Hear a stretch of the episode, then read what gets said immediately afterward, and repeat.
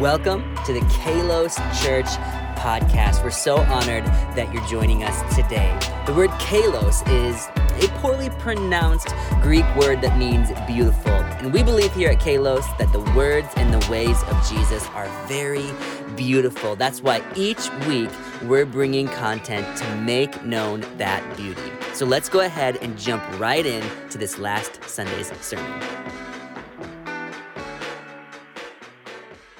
Know that the library is the last place you can go in America that you don't have to spend money? I, besides the church. Government run, last place you can go that you don't have to spend money. Isn't that a powerful thing? That is a communal gathering place. But as I was reading this summer, I read a book called Biting the Hand, and it's about growing up Asian in black and white America. I read an article interview in NPR, and I was really excited to read it. It's rather spicy, so tread at your own risk. Um, but she talks about growing up in LA and in this black white binary of much of conversations in America and what it's like to just have this Asian experience, to feel adjacent to whiteness, but still feel um, like you're not part of the story.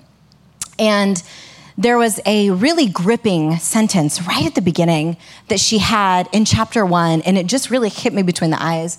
And she says, All I remember about my childhood is hating myself. And I was so struck by this idea. As somebody who's Indian, I grew up um, about two hours south of here in a very rural area.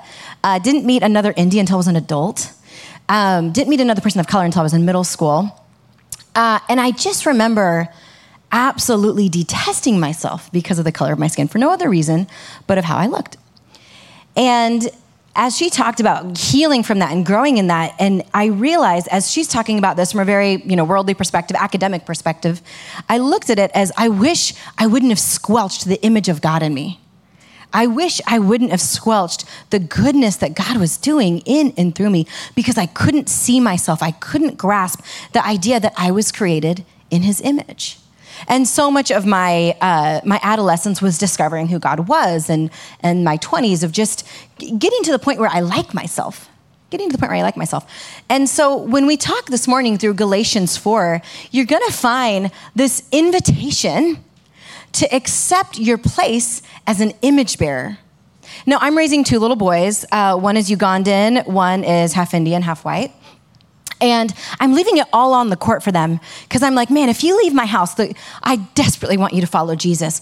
But of everything, I need you to know that you bear the image of God, of the divine, the creator of the cosmos, quite literally handcrafted you in your mother's womb.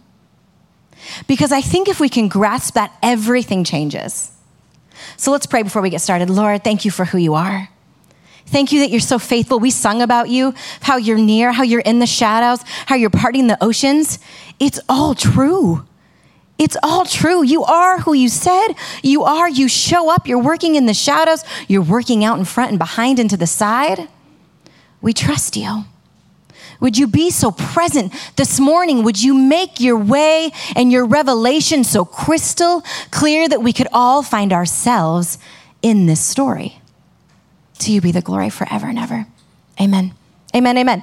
Okay, word on the street is you've been in Galatians 4, and I am going to pick back up right in that. Oh, look at there, summer reading Galatians. Uh, pick right back up in Galatians 4, and we're going to dive into one piece of this and kind of pull on a thread and kind of find out what does it mean to be this image bearer in a time of confusion. So, little little setup here.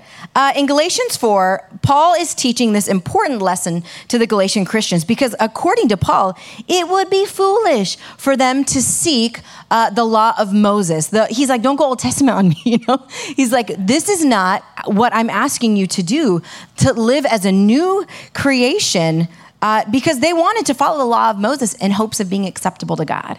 They so feared not being seen and known and accepted by God. So he uses so many examples to prove his point in this chapter. But what happens is the Galatians have begun to see him, Paul, and his message of God's grace as untrustworthy because of the false teachers of his time. These false teachers were smooth operators, so charming. Charisma over content, over character, over scripture, and over context. And so they were wooed by these false teachers that were glorifying themselves and saying that you had to do this, that, and the other. And so Paul is desperate to remind them of what's true, of what's already true before they discovered it. That's when we discover the image, finding out what's already true even before we show up on the scene. So, yes, they only wanted to glorify themselves, these false teachers, but he compares them to little children. Uh, he uses the example of heirs, so many different examples in Galatians 4. But he wants nothing more than to see Christ take shape in their life. And he says, uh, to paraphrase in Galatians 4 uh, from the message, it says this My dear friends, what I would really like you to do is to try to put yourselves in my shoes to the same extent that I, when I was with you, put myself in yours. You were very sensitive and kind then. You did not come down on me personally. You were well aware that the reason I ended up preaching to you was that I was physically broken and so prevented from continuing my journey, I was forced to stop with you. That is how I came to preach to you. And don't you remember that even though taking in a sick guest was most troublesome for you, you chose to treat me as well as you would have treated an angel of God, as well as you would have treated Jesus himself if he had visited you? What has happened to the satisfaction you felt at that time? There were some of you then who, if possible, would have given your very eyes to me. I feel like he could have used a lot of examples. Eyes didn't need to be one of them. That's okay. Uh, but that's how deeply you cared. And now I have suddenly become your enemy simply by telling you the truth. I can't even believe it. So he is reminding them not only are we image bearers, but you bore witness to my pain and to my problem and to my situation, and I bore witness to yours. So that's the thread we're going to really pull on and we're going to explore this morning is this idea of our role as both image bearers and bearing witness to one another and the journey each other is on. Now, uh, I think it's interesting to note that uh, First, we are participants in our becoming. We don't just hope for the best and believe that God's going to take everything and we still live our own lives, right? We are participants in our becoming alongside the divine as we bear the image and as we bear with others. So that's kind of our anchor point here this morning when we think of this passage in Galatians 4. So, first, let's expand on bearing the image of God. Now, in ancient times, kings would erect temples and huge statues that were meant to be self portraits of themselves. And this was to be the image of God to everyone who could see it. You didn't have to wonder what God looked like. You just had to look at what the 1% of the 1% of the 1% who's eating out of a golden spoon decided who God was. That's how we determined what the image of God was in the Old Testament. Is they would erect these and then and then God comes on the scene and says, "The image isn't what's created in this hierarchy by by the kings of that day. It's not the kings of the day who bear my image." When you're wondering what God looks like, don't think of them in the hierarchy they've created, the poverty they've created, the inequality they've created. No, he says, I've created you all in my image. So he diffuses this power. It went from one person in one region to all of us. He completely flips it on his head in this upside down kingdom, and he says, All of you bear this image. All of you are tasked in architecting this human project toward renewal, toward goodness, and toward restoration. So now we all are tasked with caring for the earth and caring for one another and exploring what this means to bear the image of God because it isn't in those temples and it isn't in those statues.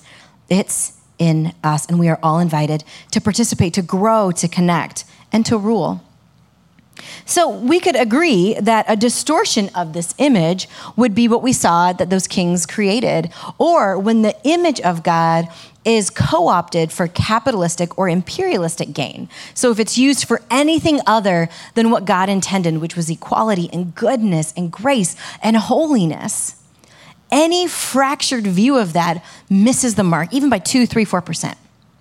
Uh, Pastor Rich Villodas, he talks about this, uh, excuse me, Yes, he says, after shouts of Hosanna, Jesus enters the temple and clears out those who have used religion to exploit people. So they used that image of God and God like ways to exploit people. He then welcomes the blind and lame in the temple and heals them. It reminds us that Jesus has a furious and passionate love for those the world has little regard for. So, what are we seeing here? This invitation to take the invisible to the visible. That is what bearing the image of God, the invitation is in. Galatians 4:19 again paraphrased in the message says, "Do you know how I feel right now?" This is Paul talking to the Galatian church, and will feel until Christ's life becomes visible in your life. He so desperately wanted to see evidence of God's activity in their life by the way they lived their lives. He wanted to see the invisible become visible. I love the idea that power, dignity, goodness, and grace, they were on the palette when God created us and painted us into existence. It was all part of the plan. So when we feel the opposite of that, that's not part of the plan. This suffering and this loss and this heaviness, this is what we are healing from. Uh, little side note Viola Davis, in her uh, memoir, Finding Me. This has really stuck with me, and forgive me if I've shared this with you. But she talks about I think our purpose isn't individual, I think our purpose is to heal. Our purpose is to heal. That's our calling, that's our purpose, that's why we're here. So to be healed, to be reconciled with God, to be reconciled with this understanding of what the image is, I think is a powerful one. So to bear an image, it isn't to stay one way. It's to evolve into a fuller, more vibrant picture of who God is. Now, we know in the account of creation, we're told in Genesis 1:27, God created man in his own image. He created him in the image of God. He created them male and female. So, we have it right there from the beginning of the book. Humankind was created to be a graphic, a 3D image of who God is. We always wonder, where's God in this situation? He's in you, brohim. That's where he at. You know what I'm saying? Like, look in the mirror. That is where he wants to show up. When we look at the downtrodden and those who are struggling, and we're like, why isn't God showing up? You're like, he's in the one who's being harmed. This is the story. We can wonder up and down where God is, but we must look within because we were the ones who were created in the image. Now, Let's break this into two parts. Uh, one scholar notes that the term imago Dei, image of God, refers most fundamentally to two things. First, God's own self actualization through humankind. And second, God's care for humankind. To say that humans are in the image of God is to recognize the special qualities of human nature which allow God to be made manifest in humans. In other words, for humans to have the consciousness, recognition of their being in the image of God means that they are the creature I like that. Through whom God's plans and purposes can be made known and actualized. Now, everything was flipped on his head when Jesus comes on the scene because now we've got proof of what this could actually look like. We got someone turning tables, as I just shared. We've got somebody caring for the least of these. We've got somebody pushing themselves when they're tired and worn out to love and to be available. We see someone who's pursuing emotional capacity and labor to be available. We see someone who is honoring his mama. What is that? I tell my kids that all the time. We see somebody who uh, we see we see this idea of like, "Oh, that's what you meant. That's what you meant. That's what the image of God can be." This selfless kind example not the way of the empire, not the way of hierarchy, not the way of racism or sexism or any of the caste system that just absolutely encapsulated what it was like to live in the first century. All of these things, you were ordered and defined in life not by being beloved, but by what you had or had not. I mean, we're talking about a time when women were considered as low as slaves. Women were property, really. You know, half of the earth property. Everyone was ordered by what they hadn't had. And then he comes on the scene and says, You are all beloved, you are all equal. That is offensive to the people in power and liberating to those on the end of the line. To be equal, because somebody had something to lose. Therefore, it was offensive, deeply offensive to the powers of the day. That's why they killed him, because love is really offensive to those who don't want it and to those who benefit off of hate. So, as image bearers, what does that look like? How are we seeing the fruit of the Spirit love, joy, peace, patience, kindness, goodness, faithfulness, and self control exhibited in our life? How are we seeing that play out? Because that's what human renewal, that's what image bearers looks like. It's not this like, I'm gonna go die on a hill. It's being an image bearer, a faithful image bearer who's in this place of God actualization can look like cleaning up Cheerios off the floor It can look like if you are a barista serving your coffee, it can look like not being a jerk at work. Their bar is not as high as we think, people. Do you know what I'm saying? Like showing up for the people in your world, showing up for yourself. Because how are you going to treat someone else like an image bearer if you don't see yourself as one? Okay? Uh, one of my favorite stories of this idea of seeing yourself as an image bearer and seeing beloved, least of these as image bearers, is Ruth Beckford Smith. Um, I have a manuscript due September 1, and she's one of my favorite stories that I'm featuring in this book. And uh, so in January 1969 in Oakland, California, at St. Augustine's Church, Ruth Beckford Smith was asked by her pastor if she would organize breakfast uh, for neighborhood kids who, you know, money was tight. They weren't getting fed before they head off to school. At the time, there was reduced lunch, but there was not free and reduced lunch, and there sure as heck wasn't free breakfast uh, nationwide at all. This it was a very new program um, as social services was kind of finding their feet.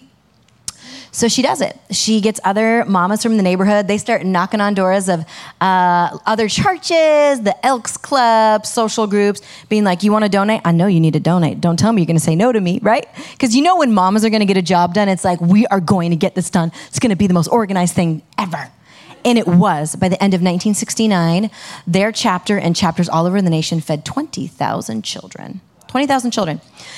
And she wasn't getting paid for this, by the way. This was out of the love of her heart her and other mamas began this work.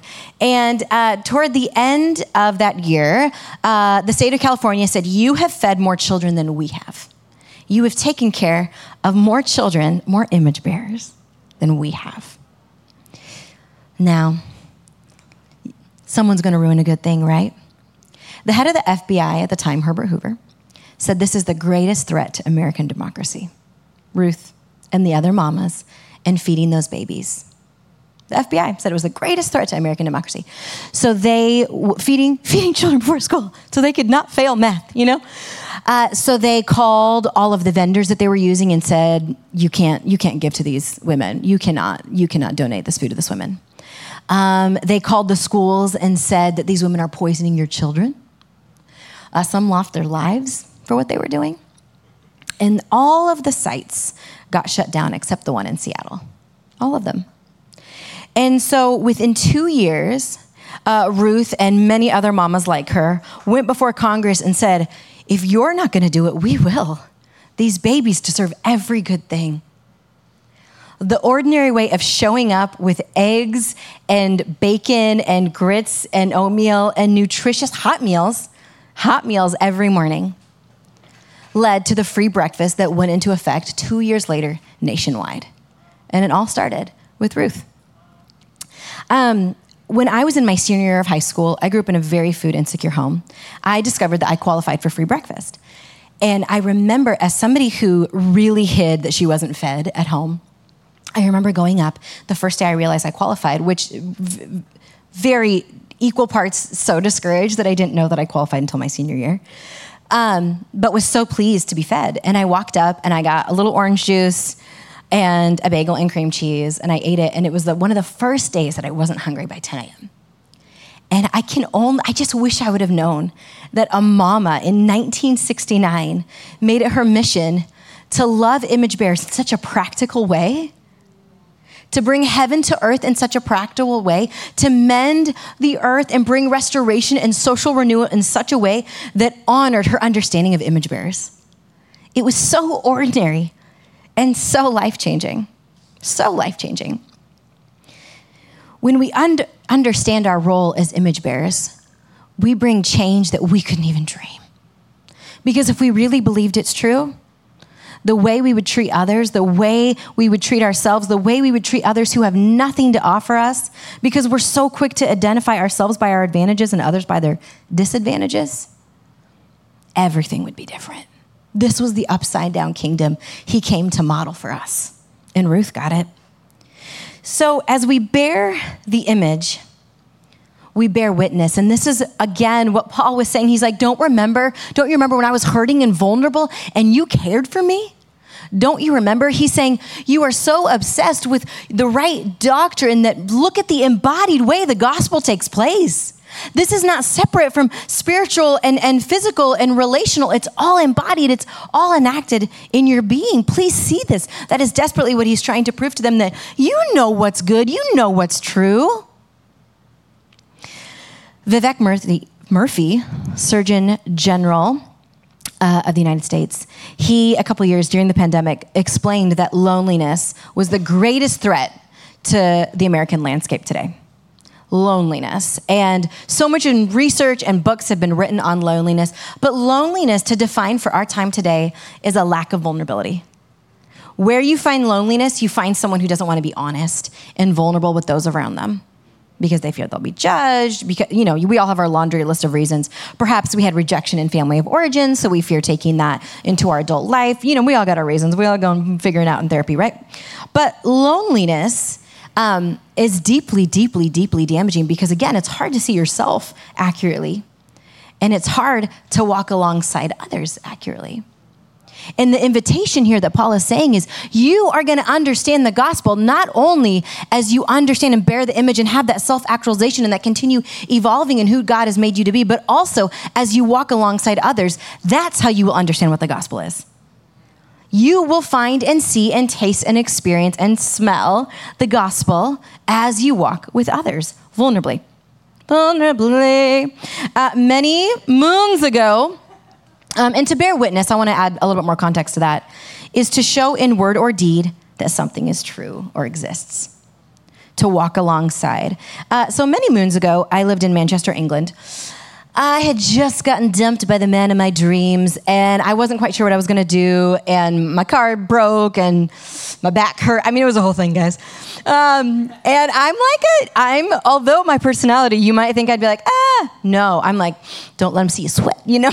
um, but I remember this church I attended, uh, where my ex was a pastor on staff. Whatever, it's fine. Um, uh, it's fine. I was on staff too.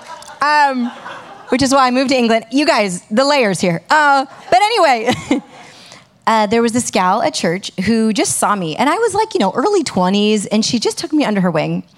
And I remember she would make beautiful meals for me. She, in England, there's a little bit different things of like your tabs and taxes and all, like learning how that worked, desperately trying to figure out how that worked. And she walked me through that, um, helped me get my car fixed, paid for it, um, had me over. I, I really needed some chiropractic work, paid it, uh, she paid that. And I, to this day, cannot remember her last name, so I can't look her up on Facebook to thank her.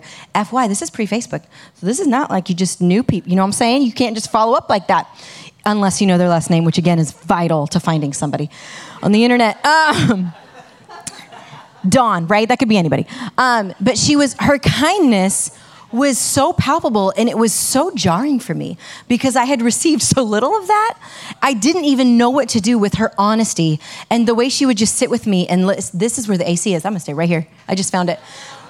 It's hot up here. Um, but her kindness was so palpable and so true. And I, to this day, it shaped how I mentor, how I disciple others, because she would just sit with me. And I remember I was crying, you know, this guy's dumped me. I don't know what I'm going to do. And I'm too embarrassed to move home because this is why I moved over there.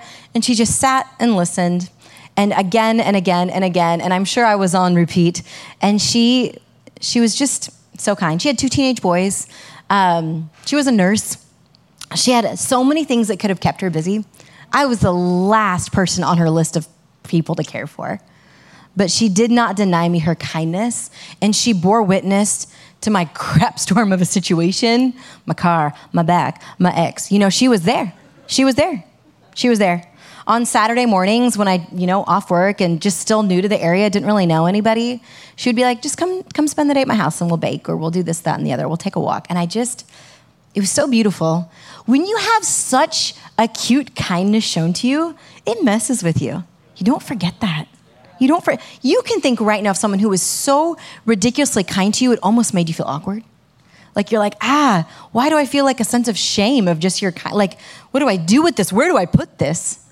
This is what we're asked to. This is the invitation to bear witness, to bear the image of God and bear witness to others' situation. Uh, when we do this, we are a voluntary witness to God's love. I think a perfect example of this is the woman at the well. Jesus fully sees her. What is the first thing she says when she goes back to her town? She says, Let me tell you someone who knew my whole story. She felt seen. He bore witness to her story, even though he already knew the deeds, right? But still, he was so kind and tender and gentle with her story, and he stood in the gap to share a better way. There had to be some mass vulnerability and honesty there to accomplish that. And it was what struck her the most the goodness, the never ending well, all good things that he shared. But what struck her the most was for her to be seen and known just as she was, how imperfectly she was. Jesus says in John 5:30, I can do nothing of my own. As I hear, I judge, and my judgment is just, because I seek not my own will, but the will of him who sent me. And here it is. Money shot. If I alone bear witness about myself, my testimony is not deemed true. Others need to see and know Others need to walk along. That's how you're going to know this is true. John 5:36, just a few verses later, but the testimony that I have is greater than that of John. For the works that the Father has given me to accomplish, the very works I am doing bear witness about me. They tell you what's true. He's saying, unless you get close and see it and can hold the testimony for yourself, no one's going to believe this. It's not true. Isn't that wild? Someone's got to get close and see. You know, bearing witness, uh, we see it scripturally, but we often see it in a courtroom. Who is going to be a witness on the stand? Who is going to tell the truth about what's happened? And who's going to speak the truth back to you of what's happened in your life? I love this acknowledgement that it's not only what you say, but how you live. Because we live in an age that, quite frankly, you can project one way on the interwebs and one way in person. And the flip side, there's a lot of people I know in real life and like, and on the internet, I'm like, you are trash. Like, why do you talk like that? Don't talk like that on the internet. The things we see, we can project so differently, but the invitation is to be vulnerable, to be fully known and fully seen, that others could tell a testimony, that others can bear witness to the goodness of God. We bear witness with our words and our actions. So the restoration of God's image in us is not only for the benefit of the individual, but for the world. The restoration of God's image in you is not only for you. It's not only for you to be in a place where you're right with Him, it's for the benefit of the world. The image of God and the people of God, both individually and collectively, is a sign and a witness to the world of the Lord's great love for us. I want to give you an example um, from research, research it's called the silence of memory. Now, this silence of memory is this academic term when someone has no one to remember their story or experience. It's like a sense of incompleteness and injustice, sense of something left undone, of justice work left incomplete going through it on your own. I think when we think of the hardest times of our lives, it's when we felt alone. It doesn't yes, it was hard. There was something awful happening, but it was when we felt alone and it was awful. It's one thing to be alone, it's another thing to be alone and feel awful. right? But if you have somebody walking with you, if you have someone bearing witness to your story, it hits a little differently. You can be a little lighter. They remind you of what's true in the middle of it. I saw um, a, a tweet the other day, a thread, a tweet, who knows? But it said, so many of life's problems could be solved with a dinner party with your closest people. so much of the ease of our pain could be solved with that. And I, I think of this, uh, I, know I'm jumping around here um, with women in scripture, but not only the woman in the well, but if we look in the Old Testament and we look at Ruth and Naomi, I think of Naomi. And she has lost her husband and she has lost her sons. And her friends say to her you're because she says call me call me mara i'm bitter. Call me mara right? She's feeling alone. But her friends stand in the gap vulnerably and they say you don't have a son and you don't have a husband but you have a daughter-in-law isn't that as good as many sons they remind her of what's true and then finally when her when ruth does bear a child with boaz uh, her friends say, Didn't we tell you? Look for the look for the friends in the story. I feel like they're the unsung heroes of that story. Look for Naomi's friends and say, "Didn't we tell you that God was good to you?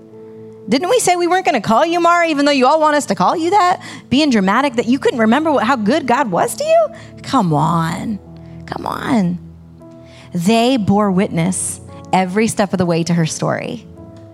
They were in it with her through the hardest times, losing her husband. Can't imagine what it's like to bury your child, or two in her case. When we are willing to vulnerably walk with those other people, and I want you to think about that. Who is sitting at the bar stools of your heart? You know, the four or five spots that you're bearing witness and they're bearing witness to you. How often are you with them? How often are you checking in with them? How often are you reminding yourselves and each other that God is good and He's present? Because you are going to find out the goodness of God, the restoration of God, so often through the people who love you and who are walking with you. But if, if there's a lack of vulnerability, we miss out. We quite literally miss out on the, on the imago Dei, on the presence of God incarnate, alive inside those around us when we fail to be vulnerable. I love how I love how Paul said this. He's like, "Don't you remember? Come on, you bore witness to me. You saw me in my time of need and you cared for me. You wanted to give me your eyes." That's beautiful. Life is going to ebb and flow. Things are going to change. It's going to come at us fast and and we know traumatic events mark the human existence. Suffering binds us all together. So how beautiful to go about bearing the image and bearing witness with one another. Mm. Brene Brown says, show up for collective moments of joy and pain so we can actually bear witness to inextricable human connection. Women and men with the strongest true belonging practices maintain their belief in inextricable connection by engaging in moments of joy and pain. The Catholic writer Joseph Bottum has observed We live in an anxious age, and bearing witness, sharing what we know and have with one another, could not only be a gift to another, but allow us to be most fully ourselves. And I want to leave you with this. Uh, New Testament scholar N.T. Wright shares We need Christian people to work as healers, as healing judges and prison staff, as healing teachers and administrators, as healing shopkeepers and bankers, as healing musicians and artists, as healing writers and scientists, as healing diplomats and politicians. We need people who will hold on to Christ firmly with one hand and reach out with the other with wit and skill and cheerfulness, with compassion and sorrow and tenderness to the places where our world is in pain.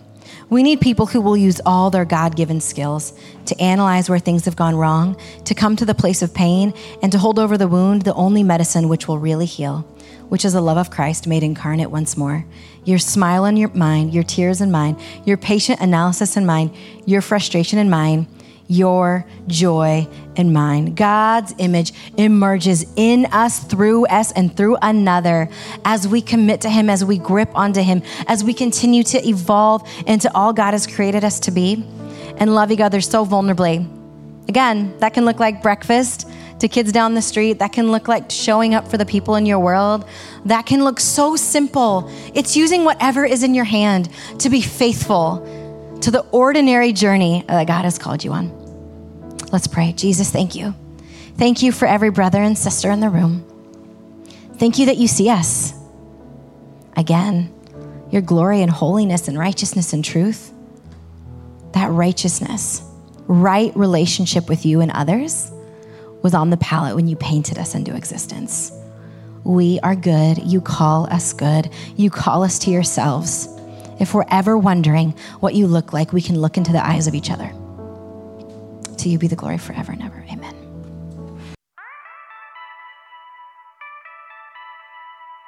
Thank you so much for joining us at the Kalos Church podcast.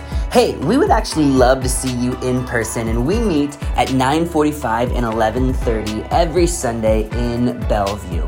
If you're interested, you can just go to www.kalos.church. All the information you need is there, and we hope to see you there. Thanks again for joining us at the Kalos Church podcast.